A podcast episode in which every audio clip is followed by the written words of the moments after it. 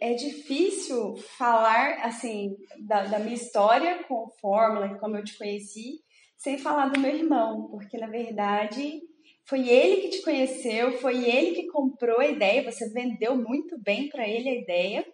E eu trabalhava para ele na época, a gente tinha uma, ele tinha uma empresa de calçados, ele vendia é, calçados online.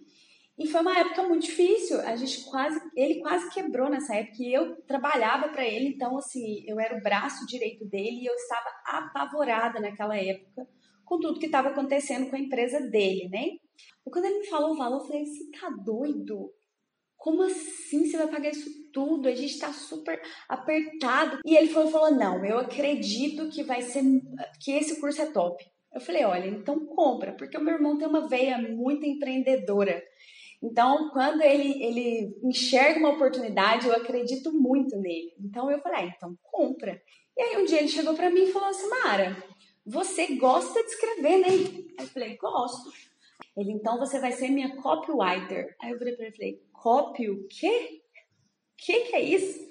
Então, assim, é, a gente não tinha produto, a gente não sabia nada, a gente não sabia nada de nada. Eu não sabia nem o que era copy, né, na verdade.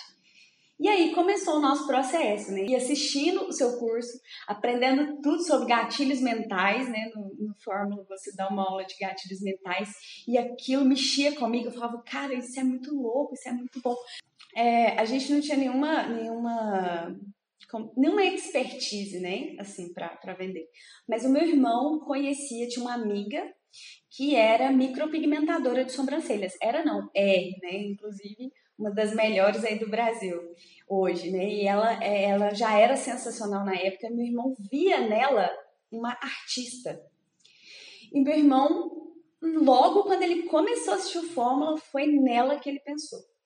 E meu irmão é ótimo vendedor e ele chegou para ela e vendeu a ideia para ela. A gente, ela comprou a ideia, né? Ela comprou a ideia e a gente começou a a fazer os lançamentos. E aí, no primeiro lançamento semente, a gente pensou que a gente ia arrasar, que a gente estava arrasando, porque eu lembro que a gente fez um investimento é, inicial e a gente captou muitos leads. Assim. E a gente pensou, vamos fazer um 6 em 7, cara. No primeiro lançamento semente, a gente vai fazer um 6 em 7. E aí, eu lembro que no dia que a gente foi fazer a primeira live, a primeira, a primeira abertura, então, eu lembro que a gente deu as mãos assim, fez uma oração, e o Matheus, nosso sócio, ele fez uma oração assim, falou, é, pediu a Deus, né, para que Deus nos abençoasse, e no final da oração ele fala assim: Deus, nos surpreenda. e a Tássia começou a live, toda bonita, toda maquiada, nós todos, todos nós muito nervosos, mas muito confiantes. E de repente começou uma chuva mas uma chuva. Não deu, acho que 10 minutos de live. Puf, acabou a luz.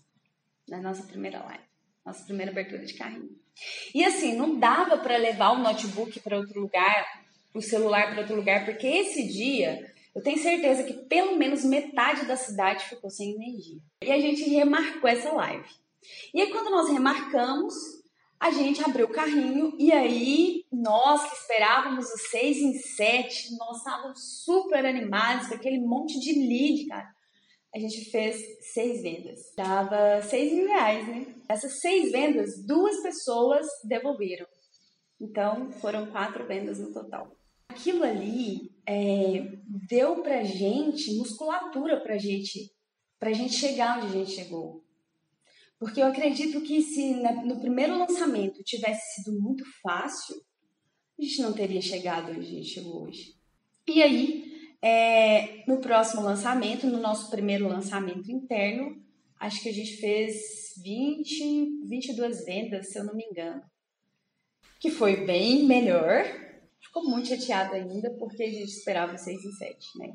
Só que depois a gente começou a entender que não era assim, que não pre até poderia ser, mas o processo natural não era esse. A gente foi no, no, no evento ao vivo que teve, a gente voltou assim com sangue no olho e trabalhou muito.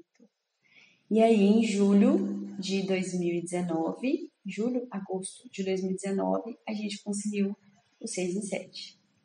A gente faturou 107 mil reais. Eu acho que foi no sexto ou sétimo lançamento.